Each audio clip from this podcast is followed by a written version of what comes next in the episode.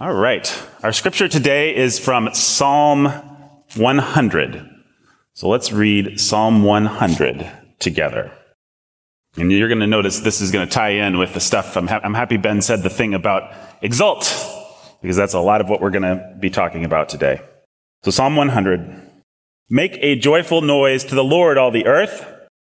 Serve the Lord with gladness. Come into his presence with singing. Know that the Lord, He is God. It is He who made us and we are His. We are His people and the sheep of His pasture.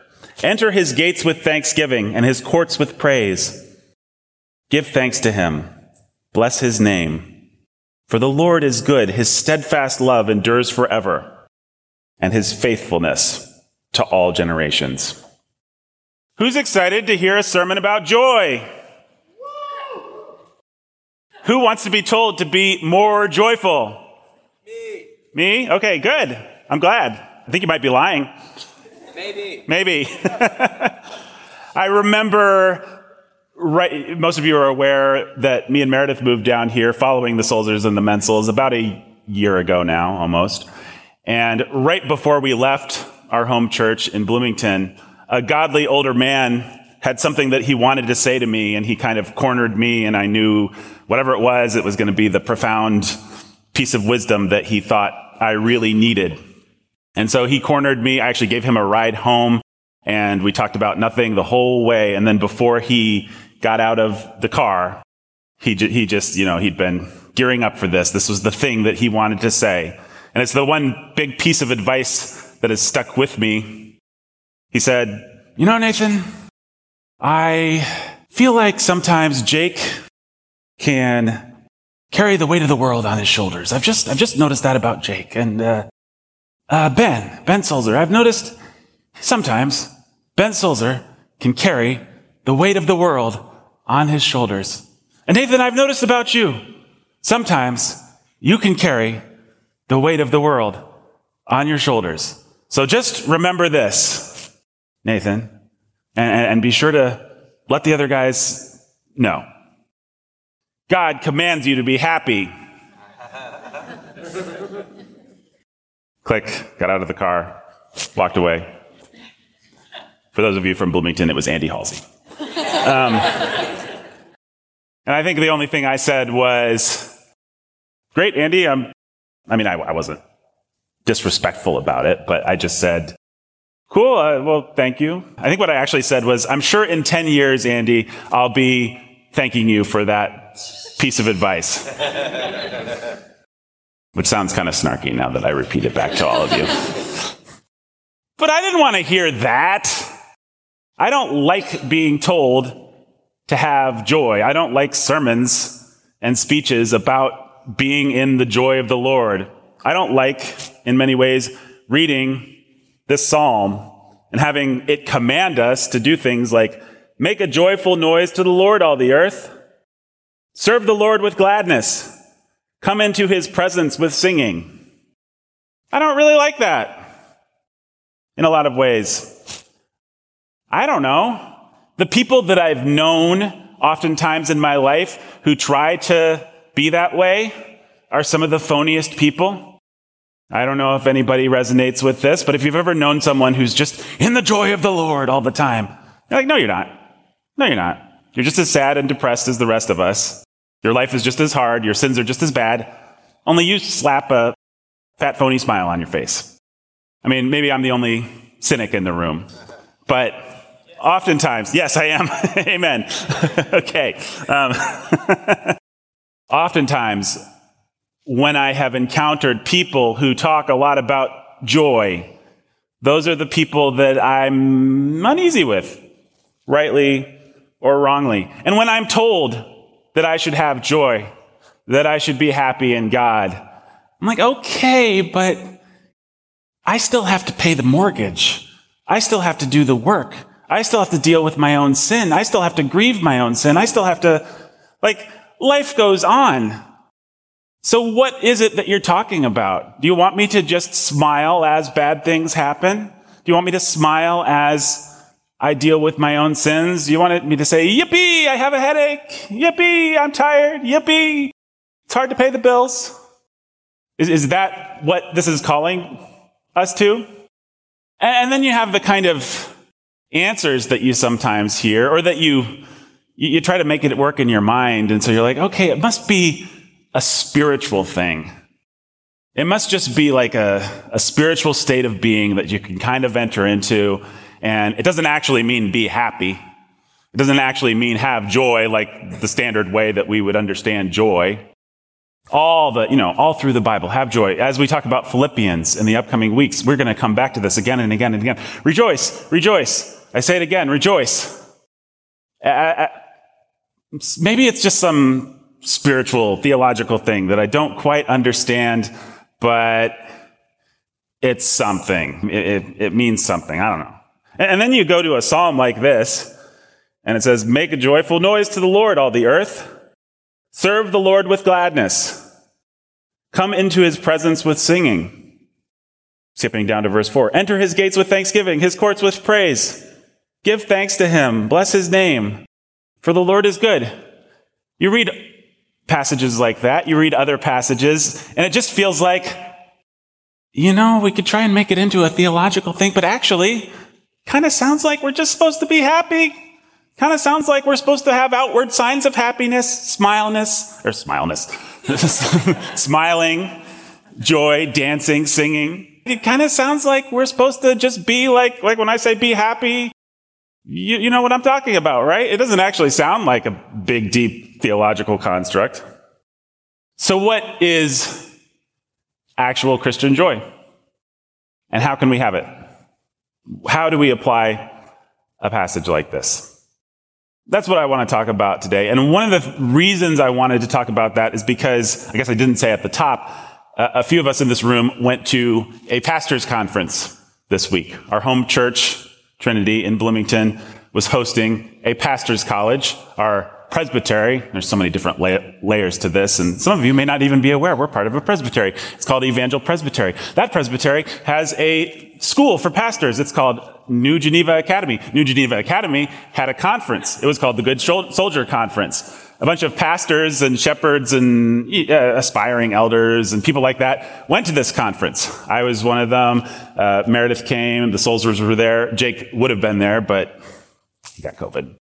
We sit and we listen to people talk at this conference about who we are supposed to be, who pastors are supposed to be, what the church is supposed to be. You know, like any conference, you go to a marriage conference, you could have a great marriage, but you're still going to think about what am I like as a husband? What is my wife like as a wife? What is, what can we do better? Right? So you're evaluating and you're thinking about all these things. I spent the week, Ben and Megan, Meredith, we spent the week thinking about this church.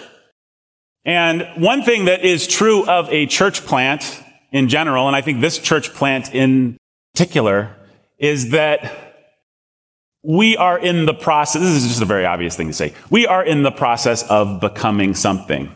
We have not already became.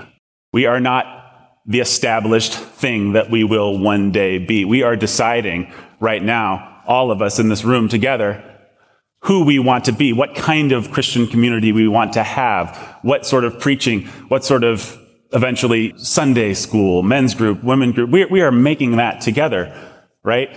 We are all in the process of finding out who we are. And in that sense, we're kind of all looking to take the next step in terms of fellowship, in terms of obeying the word. I think that's true of us corporately. I think that's true of any church plant. I think it's particularly true of this church plant. I also think it's particularly true of the people in this room that we are all looking to level up. I think uh, many of us are here. I remember reading a restaurant critic talk about how do, how do you tell what the really good restaurants are. You can tell because it's just a terrible hole in the wall restaurant with no ambiance, with, with cranky old servers, with, with it, it, it looks bad. And yet people go there. So, so why do they go there? What's the, if it's not the ambiance, if it's not all the beautiful people, what could possibly be keeping this restaurant going? The food, right? Well, a church plant is a little bit like that, actually. You ain't here for our wonderful Sunday school program. I mean, I don't think that Ben will be insulted if I say, You ain't here for our wonderful worship. I think our worship is wonderful, but that ain't why you're here.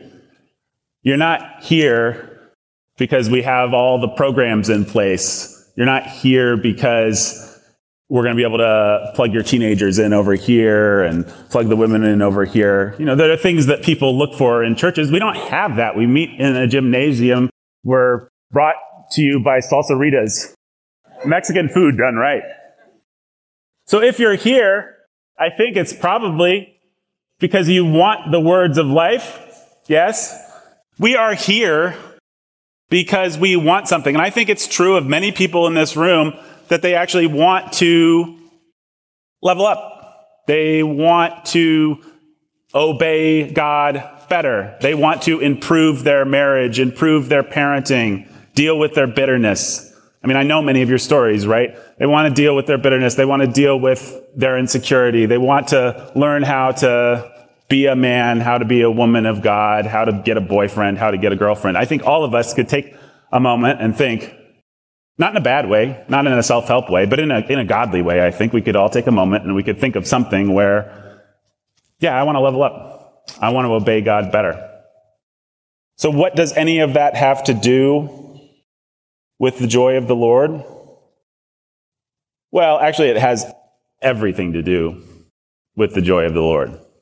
Joy is connected to obedience. Joy is connected to sanctification. This psalm Psalm 100 is a gospel psalm. It says, For the Lord is good, in verse 5, his steadfast love endures forever, and his faithfulness to all generations. What is his faithfulness to all generations? Ben told us at the beginning um, when he was doing his solo lesson, right? It's Jesus' death on the cross. It's his resurrection. It's the forgiveness of our sins. God did that for us. And in response, we serve him with gladness. And as we serve him with gladness, as we serve him through faith, he starts to change our heart. He starts to sanctify and improve us. He gives us his Holy Spirit. His Holy Spirit gives us his fruit. And one of the fruits of the Holy Spirit is joy. And that joy actually strengthens us to do the work of pleasing God. If we really believe that his steadfast love endures forever, we are going to be able to grab hold of that. And that will be foundational to the way we live out our marriage, to the way we live out our parenting, to the way we live out our boyfriending and girlfriending, our whatever the places are where you see yourself as deficient, where you in fact are sinful and deficient. The joy of the Lord is our strength. I wonder how many people in this room remember the story of Nehemiah. Israel's been taken into exile, right? Nehemiah is the cupbearer. He's an Israelite, but he becomes the cupbearer to the king of Persia. And he gains favor with the king of Persia through God. And he asks the king if he can go back and begin to rebuild in Israel. And so the stories of Ezra and the story of Ez- uh, Nehemiah, you can read these books in the Bible. It's this really fascinating historical account of the Israelites returning to their homeland land after being exiled and, and starting to rebuild. And things like, you know, their temple have been, a, lot of their culture has, has been lost. It's been burned. It's been razed. And now they have to refind it. They have to rebuild it. And there's all these enemies that don't want that to happen. And it's a really interesting story. But what ends up happening in the book of Nehemiah is that they get the law of God and they read it to the people. And some of these people are just back from exile. They haven't actually heard the law of God. And they're just devastated. They see their sins. They see their weaknesses. They see what's wrong with them, you know, and in a more profound way than anyone in this room. They feel their own sinful inadequacy. And they're just all, as, as a, the people of Israel, just to a man, to a woman, to a child, they are tempted to despair. And Nehemiah, who's the leader, the political leader, and Ezra, who's the religious leader, the priest, get up and they say, actually, you should celebrate. Actually, drink the good wine tonight. Actually, and there's a very famous phrase in there, the joy of the Lord is your strength. As you now are aware of your sins, as you are now aware of your inadequacies, as you are now looking to leave those behind, to level up, the joy of the Lord is your strength. You must have joy if you want to have change, if you want to have obedience. And because God has given you joy, you will have change. You will have obedience. The joy of the Lord is our strength. This applies to us too. Where, where we want to change in our marriages and loving our wives and loving our husbands and all the things you can think of. Everybody's got a different one in this room. The joy of the Lord will be your strength. It should be. Okay, but we still haven't asked, answered the question, what does that look like practically? Like, what is that, what does that mean? Let, let, so let me just try to bring it down a little bit for us. Let, let me just talk about some practical steps for having joy in a godly way and for using that joy by God's grace through His Spirit to begin to obey God better. So, I guess it probably goes without saying, it's not all about feelings, actually. It's not all about, uh, I'm okay, I'm happy now, cranking the smile on my face. But it is about feelings. It is about feelings. Because your feelings should follow. You should, you should have these feelings. You should feel glad. You should be happy. When you walk into the temple of the Lord, the sanctuary, when you walk into this gymnasium, it should make you happy.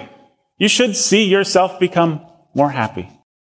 But kind of a chicken and egg thing, right? You can't just start that process by saying, I'm going to be more happy. Or can you? I, I think you can. I think you could say, I'm going to be more happy. And, and by the way, I'm, I'm, I'm, preaching to myself this morning. I, I had a hard week. Just, we were so busy. The pastor's conference was wonderful, but Jake was sick and things were busy and I was just morose. And I, I, Meredith always likes to choose like one o'clock in the morning to hit me with her advice and her rebukes. So I'm like, I'm falling asleep. And she's like, You've been really morose. You should have the joy of the Lord. okay, good night, sweetie. What? Don't you care about the Bible? Yeah, I just, I want to sleep. This, this happens at least once a week. Um, not with the joy of the Lord, but with, you, you should, uh, you should love Ian. That's not a real one.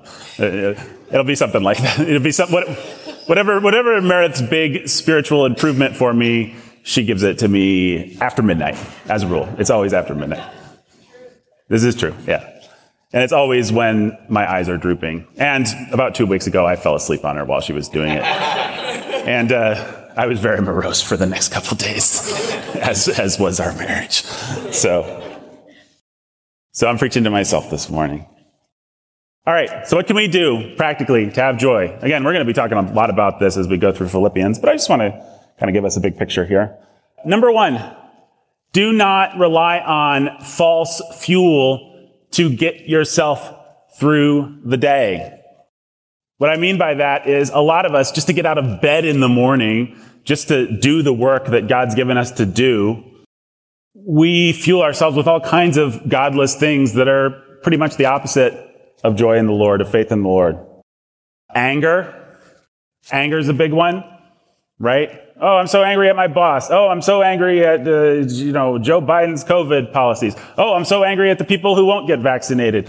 Oh, I'm so angry about politics. Oh, I'm so angry at my husband. Oh, I'm so, why won't my kids stop? You know, we actually channel that into the energy often that gets us through the day.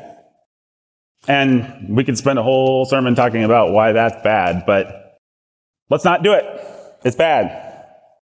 Number two, don't fuel yourself with rewards of self gratification. I think, I think I often do this. I can put up with anything through any hard thing in my work, in my marriage, in, in whatever. Through the, I can get through the day as long as I know that at like 10 o'clock at night, before Meredith says her piece of spiritual advice, I'll get to have some really delicious fried food or alcohol or sex. Those having those rewards, it, it can often be what I work for. Many, many years ago, I used to smoke cigarettes. And the fascinating thing about smoking cigarettes is that you artificially make yourself feel bad all the time just so that you can give yourself the reward every hour or two of not feeling bad. That's how much we love self gratification. There's nothing particular, you know, a cigarette doesn't get you high. It doesn't make you happy. It just, once you're addicted, it makes you not sad. You know, you start to get antsy. You need a cigarette to kind of calm down. We are actually so in love with self gratification that we will make ourselves feel terrible and kill ourselves slowly so that every hour we can have a little reward. I mean, that's, that's, all, that's all it really is. And I think that that's the worst thing about smoking.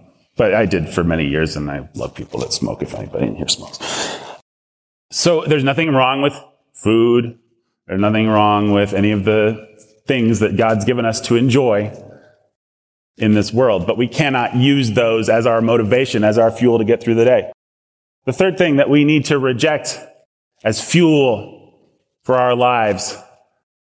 And by the way, oftentimes this can even be the things that we wrongly use as fuel for our sanctification. I'm, I'm just so angry at the stupid sinners that I'm going to not be like them. Or, man, I'm going to, I'm going to have self-control today because I'm going to be rewarding myself later. And the third one is very much like this. Pride. Just pride. Just loving on ourselves, thinking highly of ourselves. What do you guys daydream about?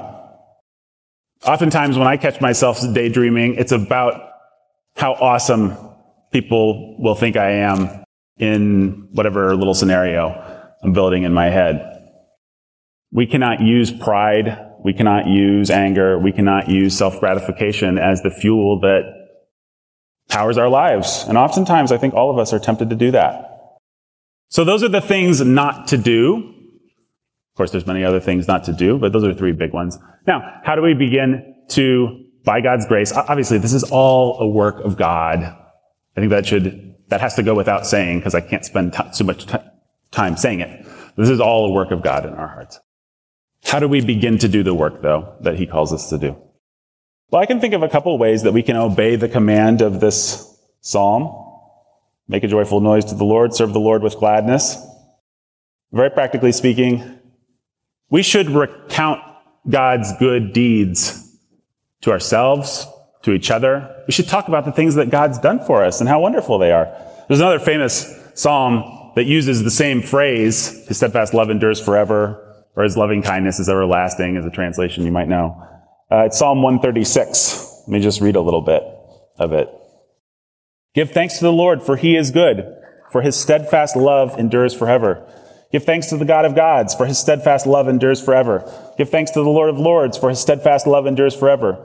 To him whom alone does great wonders, for his steadfast love endures forever. To him whom by understanding made the heavens, for his steadfast love endures forever. To him who spread out the earth above the waters, to him who made the great lights, the sun to rule over the day, the moon and stars to rule over the night, to him who struck down the firstborn of Egypt and brought Israel out from among them. For his steadfast love endures forever. You read that psalm, it goes on for another 20 verses or something, just recounting the good things that God has done for Israel. If you want to begin to have joy, you could do worse than just recount the good things that God's done for you. We can recount them as a church. We moved into a bigger gymnasium for a very good price. For his steadfast love endures forever. We have a sound system and God is providing more people to lead our worship. For his steadfast love endures forever. The Mensels are getting over their COVID and they're going to be fine and they're going to be back with us and Jake already wishes he could be there, here. For his steadfast love endures forever. You should have that attitude. You should say those words. You should yeah, you don't, you don't have to be a dork about it. Well, darling, our marriage is going well today, for his steadfast love endures forever. But connect the good things in your life to God and do it verbally when you're talking to each other. Rehearse the things that God has done for you. If you have anything good in your life, God has done that for you. So connect the two and then say it with your lips. Uh, number two, I, I said I wouldn't say this, but I am going to say this. Choose to be happy. Choose to be happy. Striking example of this in my life is with my daughter, who's about nine months, no, Six months. Yeah, one of those numbers. She's, she's about six months old.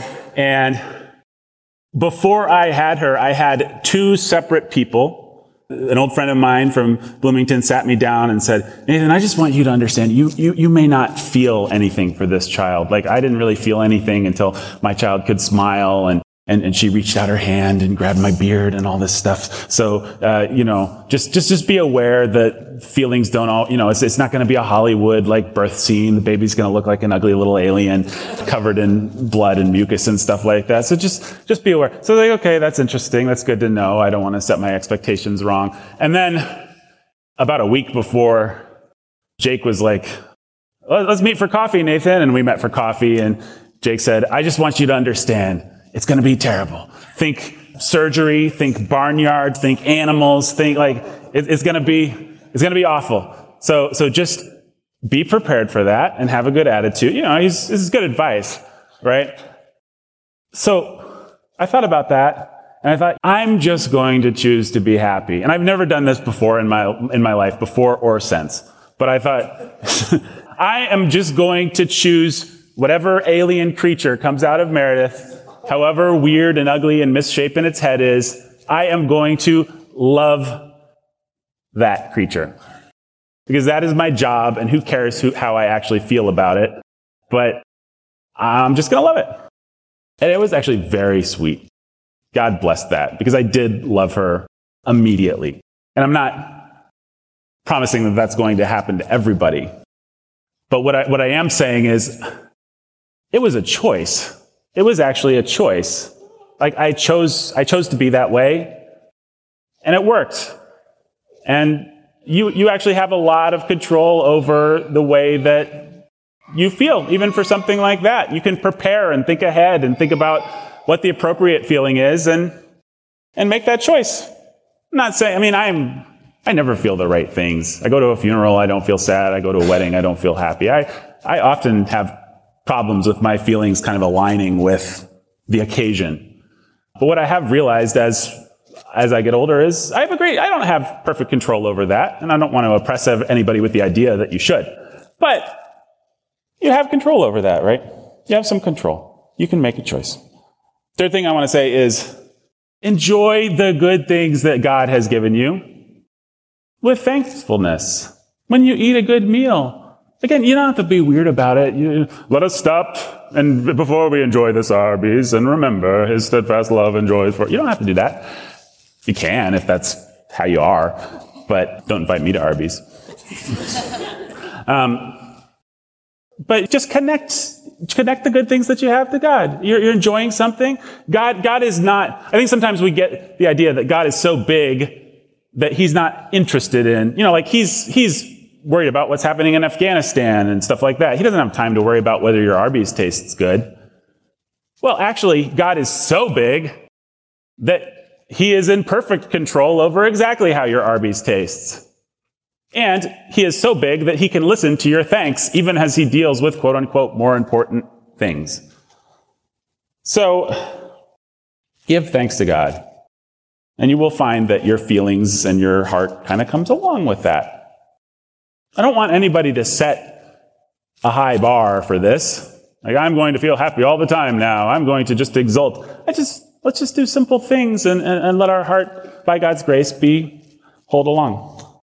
The fourth thing that I want to say is be sad with faith and with joy. Now, how do you do that? Because we all know the Bible calls us to grieve, calls us to grieve with those who grieve. We all know life is hard, sin is real, pain is real, people die, bad things happen. A flock of bats goes across the ceiling. We need to learn how to be sad with faith and joy.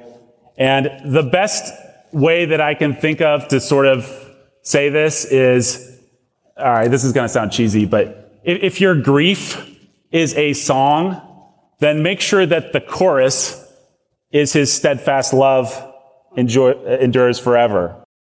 We rehearse our griefs. We think about them. Oh, this person in my life died, or this friendship broke apart, or I don't get along with my parents or whatever it is. We think about it. We rehearse it. We think this is what it is and this is what could be and this is what should be. And we find ourselves rehearsing. This is, this is what so much of bitterness is, of unforgiveness is, is just thinking in your mind and rehearsing the bad things that were done to you. Well, the difference between doing that with joy and with faith and doing it without, because there are times where you're meant to do it, is the, the verse is this person that I love died, or I don't get along with my dad, or whatever it is. Family relationships are hard with the in laws. That's the verse. And then is the chorus, because God doesn't care. Is the chorus, because God just allows these things to happen because he hates me. I think for many of us it is. I mean, we don't, we don't articulate it that way. But when we're in the process of our griefs, of our bitterness, of our despair, we think, well, God, God actually doesn't love me. As you rehearse the things that have happened in your life, the bad things, your refrain should be, His steadfast love endures forever. I am very sad right now because I cannot, because I'm not getting along with my father. His steadfast love endures forever. Put those two things together. Have faith for his steadfast love enduring forever through the hard things in your life. And grieve the things that you have to grieve. Now, I said that we all have steps of obedience that we want to take in this room. We all have things that we want to change in. Let's not be overwhelmed by those things. Let's just find the next simple step and let's have faith that his steadfast love endures forever as we take that step. I think it's easy to get overwhelmed as we work out our sanctifications by God's grace. It's, it, it, it's easy to get overwhelmed with, I have to fix my marriage right now. I have to fix my parenting right now. I have to get all these things in order. And when we get overwhelmed and we don't know how to take the next step and we just get dour and sad about it, that's actually not faith to not be able to break it down into bite sized chunks. And pride. It's pride to think that you can fix your marriage all at once. It's pride to think that you can go from not knowing how to be a man to being a man. It's pride to think that you can know perfectly how to get a girlfriend or a boyfriend, go from zero to 60. Oftentimes, God does sanctify us fast. He does reward obedience. But sometimes it's a slow process. And we have to have faith for that, and we have to have joy for that. So as we as a church become what we're going to become, as we as people seek to serve and obey God better, let's have the faith to do it with gladness and to take small steps, small steps, believing that God is a good Father in heaven, that He loves us, and that He is a rewarder of those who serve Him.